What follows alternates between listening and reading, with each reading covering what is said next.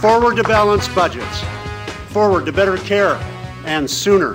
Forward to new schools. But to be the progressive voice for Manitoba. We set out to run a, a positive campaign based ideas, and clearly that was our first mistake.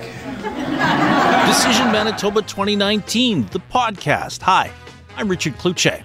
Well, the results are in, and the Progressive Conservatives returned with a whopping victory 36 seats to the NDP's 18 and 3 Liberals.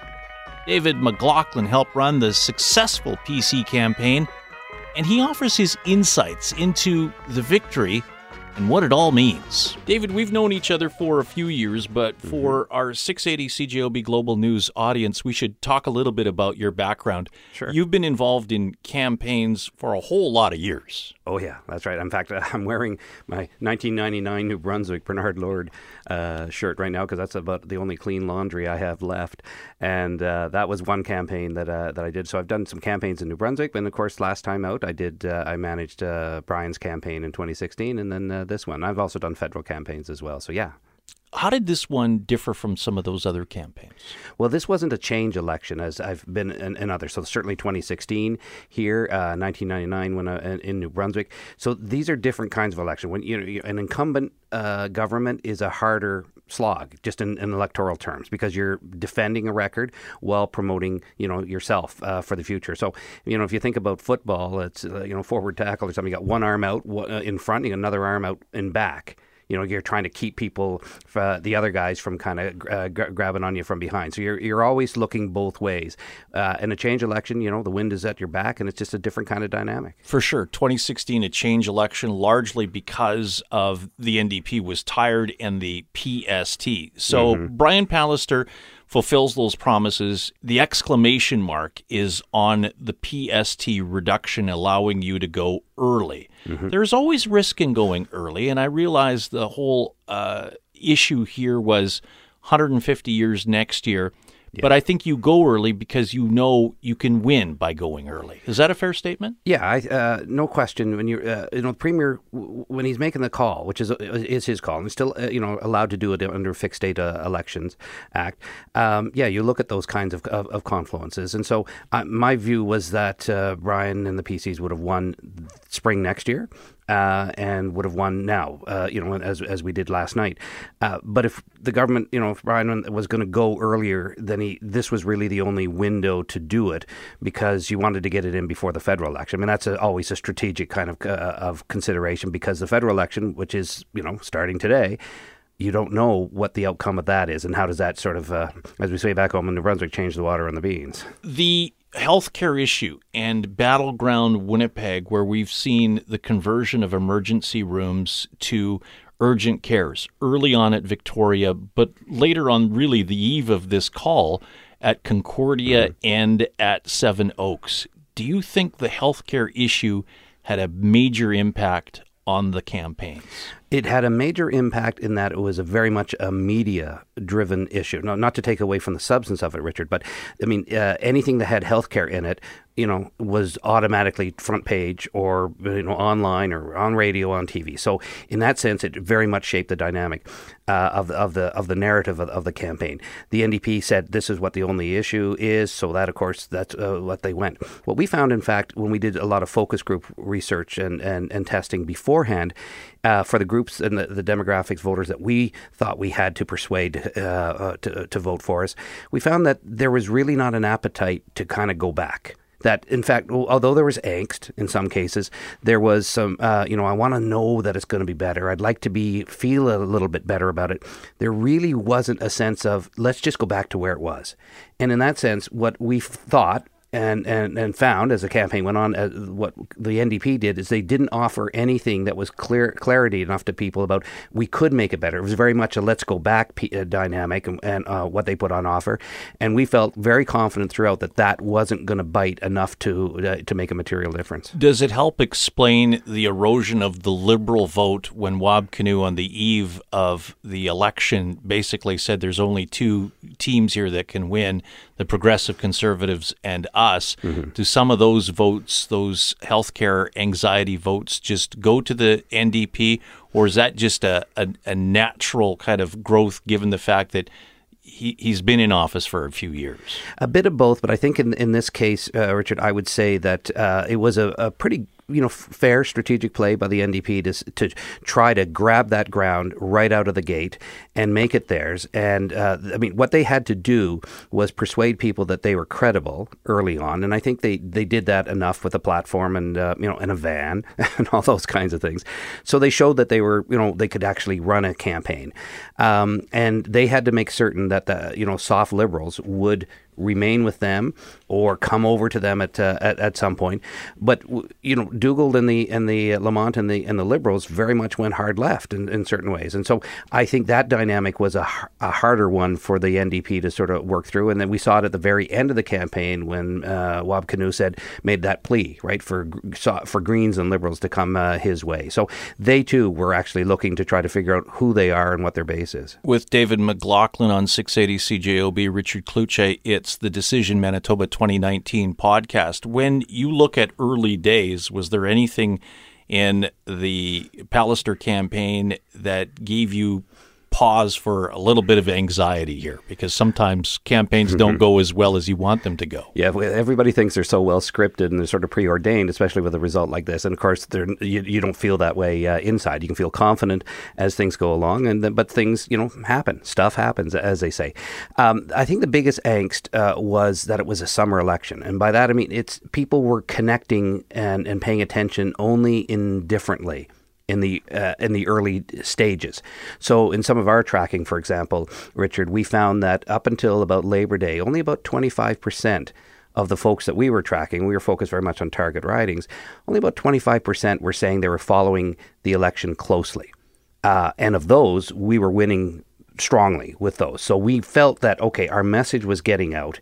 It was a, re- a resonating message, uh, and we had to have some hope, if you will, that when people started to pay attention in their voting decision making process, which would be Labor Day and, and beyond that last week, that they would more come our way. And I think we we, we did in fact uh, see that. But that you know that's an angst thing because you're there's it's the X factor in there crime and safety, I know, mm-hmm. has been a big issue in Winnipeg. You dealt with that in the pre campaign. Yes. Talk about that. Well, uh, I thought it was very important that we put a marker down uh, on on that uh, earlier. We knew it was a, as an issue, saw it in our research, but clearly, it, you know, it, it is an issue. Uh, the government had uh, was getting a bit of heat for not having acted with enough alacrity, if you will, on uh, on it, um, and we wanted, in, I guess, in strategic terms, sort of look at it that way. Um, there's a public safety dimension to this, and we wanted to own that part of it because we felt very strongly that, in fact, the other guys wouldn't, and they, in fact proved to type. They played to type. You know, crime or public safety wasn't even mentioned in the NDP uh, platform. So we knew that that issue had both a treatment and a health uh, dimension, but also had a public safety dimension. Who's mostly concerned about public safety issues? I mean, um, you know, everybody is obviously to a degree, but women voters in Winnipeg and that was a key demographic we were going after. So we were sending a signal early on, but it's also part of okay in the run up to any ele- uh, election. If you're in government, you try to deal with some issues that are still outstanding in some way in order to then in the campaign proper to get it back on your issue, your ballot question. And for us, the ballot question was obviously trust and taxes. Uh, we knew we would own that, but also I would say we created this narrative uh, successfully about forward backward because we knew that the NDP brand was not something that people absolutely wanted to go back to. There was a, a sense, however controversial, and uh, you know, the government had been on things like healthcare, as you mentioned, Richard. There was a sense of unfinished business, and let's just keep going. The annihilation of Wab Kinew in the ads, uh, pre and during, online, on television you do the Darth Vader approach. It's somebody else other than your leader, but it looks and portrays his record mm-hmm. and uh, a criminal past. You won't apologize for that because no. negative works, doesn't it? Well, sure, it, it, it works. I mean, there's always uh, there's both hope and fear and emotion and uh, in, in in politics, but in this case, um, w- the way that we presented it uh, and, and think was quite fair uh, was that uh, there was a, a, sense of deception that things were hidden, that he hadn't been fully uh, open with voters, and you know, I think he actually missed an opportunity to do that. I think it would have been smarter for him, if you will, in strategic terms, to have uh, uh, you know, uh, I guess approached his own narrative on his own terms rather than let you know your opponent sort of define. But these were issues that we knew were lingering there. But we also found that. Uh, I guess in our terms, insufficient people knew about it, and so this was partly to to raise it. But he very much uh, opened that door uh, and uh, both allowed us to do it, but he left it hanging out there. And, and, and once voters heard about it and saw about it, uh, they were, you know, kind of, they were really wondering, thinking twice whether this was a, a person they could vote for. So, who won that young woman vote? The ones that were not necessarily comfortable with Brian Pallister because of his image, not comfortable with Wab Kinew because of his past. Who won that vote? Well, I need to go through the entrails, if you will, of the election and see because it's a it's a, a good question.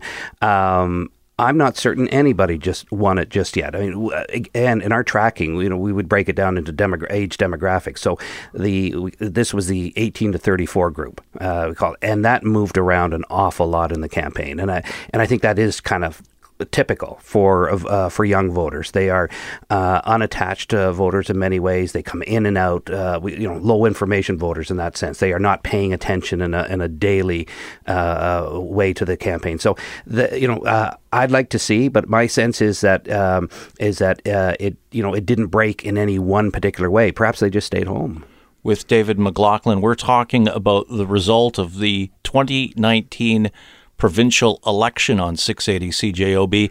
It's the Decision Manitoba 2019 podcast. When I look at Winnipeg, I'll make the analogy now as a result of this result of it looks like a dartboard. In the suburban ridings, the progressive conservatives have managed to take pretty well all those ridings that are in suburban Winnipeg. A lot of those ridings also touch on the capital region.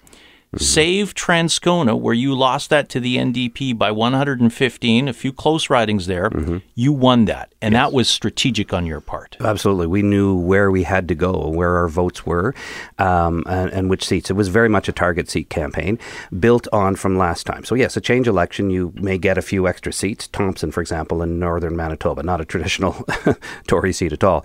So uh, we uh, solidified the core and then we went uh, around in Winnipeg and saw okay where could we hold? And then start to to build uh, to build in from there in this case, the demographics are very much working for the progressive conservatives. So those suburban votes, as Winnipeg grows, these it's really growing conservative voters in, in many ways. And so our appeal um, uh, on uh, a managed approach to healthcare, balancing the budget, taxes, educate the education property tax uh, thing, Richard, was was pretty big, and that those voters uh, were uh, who we targeted. Were were obviously uh, attracted to our plan. And as I look for the future, I'm feeling pretty good about those seats staying that uh, way. I mean, and though the NDP went up a little, uh, this is their third worst electoral result since 1988. Um, they uh, ran a campaign that was, in, in, my view, very much a core vote kind of campaign. They had a very narrow appeal. They didn't travel very much outside, and and I don't think they actually laid the foundation for much to grow with. And here's where I agree with your assessment because when I look at the rest of battleground Winnipeg, yes. They were able to win in St. Vital and in St. James. So they build that center of the target, yes. but it ends in those suburban yeah. ridings that continue to grow, and you're going to continue to yeah. see growth despite the fact that we're going to probably see some infill housing in Winnipeg. But when you go outside of the perimeter, uh, the agriculture vote is solid progressive conservative. In the swing ridings of Dauphin and Swan River, you were able to hang on to those and grow those ridings and in Brandon. The mm-hmm. two Brandons are solid Tory now. That used to never happen. That used to never uh, was the case. Absolutely. So uh, we call it the blue wall.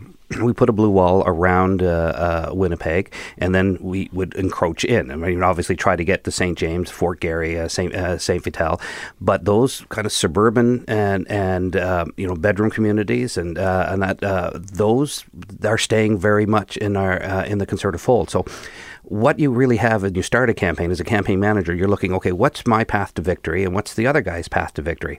We could not find a path to victory for the NDP at any juncture in the campaign.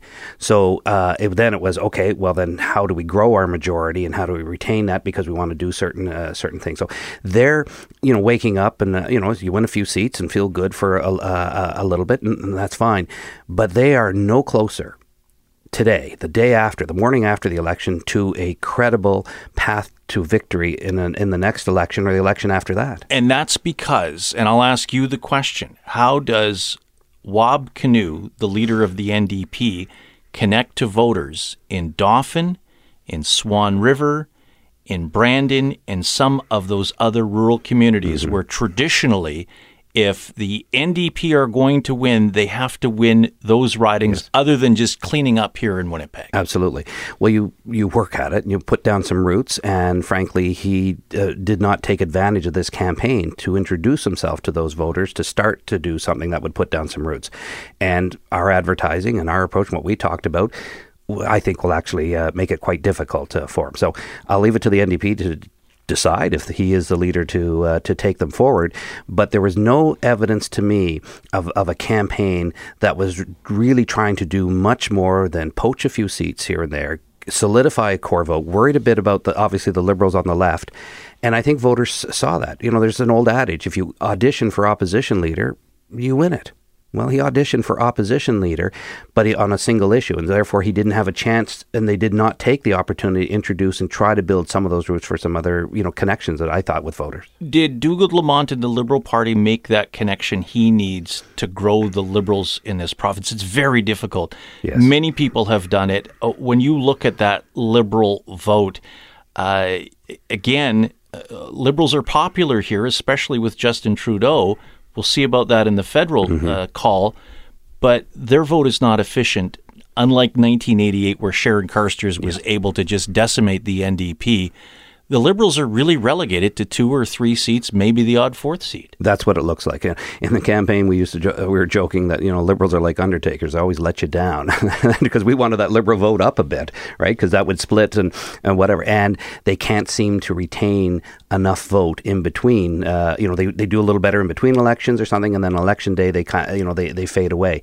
I, I saw in the Liberal campaign a bit of schizophrenia, and uh, in this sense, political schizophrenia, in the sense that they were trying to figure out which which you know who to appeal to. They very much moved uh, at, at, the end. They were moving more to the left. I mean, the day before, a couple of days before the election, announcing a one point something billion dollar spending, you know, spree in one year or something. So, well, there's probably some hard left voters that might appeal, to, you know, like that. But that centrist liberal, which we mostly associate as with the liberal brand across the country, was not there. So this was another party that was uh, trying to figure out who it is, what it represents, and until they do that, I think this is the kind of seat total they're going to get. The Greens were hoping for one seat in Wolseley. That didn't happen largely, I think, because of the strength of the local NDP candidate, who is also a school trustee, yes. and redistribution yes. as well. Yeah, I, I, agree with that. Their uh, uh, redistribution was a, a, bit of a challenge for everybody in that. I think probably more favored the Conservatives uh, overall, but it made uh, everybody a little anxious trying to see where that goes, and it was a little harder to predict. But local candidates do matter. Uh, and and uh, uh, and that's a good thing. And so I, I think it, uh, you know, for democracy, I think it helps voters make that choice. And, and I would agree with your assessment in, in, in, the case of Wolseley. Now, for Brian Pallister, and I'm not going to ask you whether he sticks around for the entire four years. That's for him to decide. But uh, the base, and you leave uh, this 2019 election that the progressive conservatives, and I remember interviewing the Doer people back in, in early days in 2003, 2006, where they thought that they could certainly uh, change the electoral map of Manitoba, and they did for a, a few years there. But you're looking at changing the electoral map of Manitoba based on what we are seeing in the growth of Winnipeg and the capital mm-hmm. region. And I think that's a very interesting point because as Winnipeg and the capital region grows, we're seeing houses of four hundred, five hundred thousand dollars, and that's where I think the education property tax issue comes in because it's going to be phased in after the books are balanced over ten years. So next time around, you'll be able to say we're continuing to uh, deal with the kitchen table issues. I'm not sure how effective that was, but certainly when you look at Manitoba, compare them to Saskatchewan, et cetera, you get to own those um, tax and household issues as a result. Yeah, absolutely. And in that sense, the uh, uh, the markers that we put down for this campaign will be the things uh, that we feel will help us in even in the next campaign. And and that it was part of where uh, Brian was was going with. I mean, he's he was looking strategically. How do we build? How do we do this? Invested a lot of time in the Dauphins and the Swans pre 2016 to bring them in because he knew if I had that it would be able to, you know, we'd then have a chance to keep it, which we did this time out.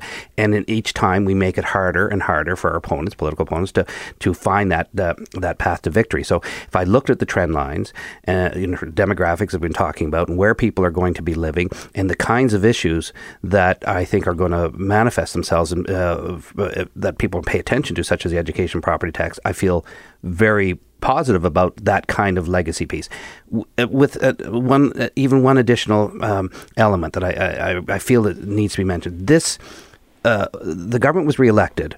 This government was reelected in the midst of some serious transformational issues, healthcare reform, balanced budget stuff. I mean, you know, it's been a kind of a tough few years in terms of public image for the government and taking on some things, with still some more stuff to do, and it prevailed. And that suggests to me that that very narrow um, uh, class warfare piece that the NDP and, and Liberals to some degree, but they very much like to do, doesn't have that kind of broad based appeal. And so the the trends are that we've been talking about are very much going to be uh, supportive of, of where of the conservative message, um, and and I think the you know the NDP is going to have to really double down and rethink who they are and who they represent. And we saw that there are always factions and fissures, but you know, is it a unionist party? Is it a government union party? Is it a private sector union? What is it? Uh, uh, you know, I, those kinds of identity politics versus kitchen table politics, I think, are going to continue. In the months and years ahead, though, the healthcare changes that were introduced to Winnipeg will be introduced to rural Manitoba. You're quite aware of that. Does this uh, give uh, the progressive conservatives the the notion that yes, we can keep on going with these changes because it's good for Manitoba. It's what needs to be done. But those generational changes will will also people don't like change. No. and you have to manage that Yes, change. very much so. Um, you can wear people out. You can there, there's just can be a change fatigue. Uh, that can actually happen in, a, in an electorate in society, and so yeah, I, I think uh, Brian is aware of that, and the government will will have to be aware of that, and so uh, the way that it is done will uh, will be very uh, critical. I mean, it sounds kind of basic, but in fact, that's the case. You know, that is basically the, the truth. You have to manage this the right way. You have to communicate to people, and you have to find ways to to do it so it sits in, and then it's it okay. People are, will accept it, and then move Be on. Be a part of the change as opposed to a victim of the A- change. absolutely, and and uh, you know if you it depends to so you know sort of to some degree what side of the of the desk or the kitchen table you're on. Do you feel you're a victim or do you feel you're okay? You know part of this. So um, Brian is a is a transformational premier. I don't think people have fully appreciated that. He uh, wants to make bigger structural changes, such as balancing the books, such as healthcare reform education reform coming up uh, uh, this uh, this mandate with the K to 12 review and now the education property tax. I mean, the table is being set for some major changes in terms of the way Manitoba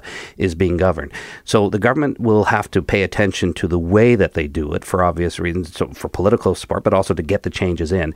But they did get a mandate and that validation that you said people said, okay, we do need to do something here uh, you know, healthcare changes and, and other stuff. But yeah, you have to watch this politically. Uh, and, this, as I say, that change fatigue, uh, there can be an inflection point that you weren't even aware of. And next thing you know, people have just said, that's it, I'm done. And you can't get them back. Even if they say to you as well, yeah, that change is a good thing. I mean, I, yeah, we probably have to do it, but I'm kind of done with you. So uh, there's going to be a, a, lot of that, I think, for the government to to sort through. I don't see this as a stand-pat government. I know Brian well enough. He is not. He's a, a premier that wants to do things, uh, and so I think it's going to be a, a very busy uh, few years for Manitobans. David McLaughlin, appreciate the time. Appreciate the insights. Thank you so very My much. My pleasure, Richard. Good to see you. David McLaughlin joining us on 680 CJOB. Thanks very much for listening to Decision 2019, the podcast. I'm Richard Cloutier.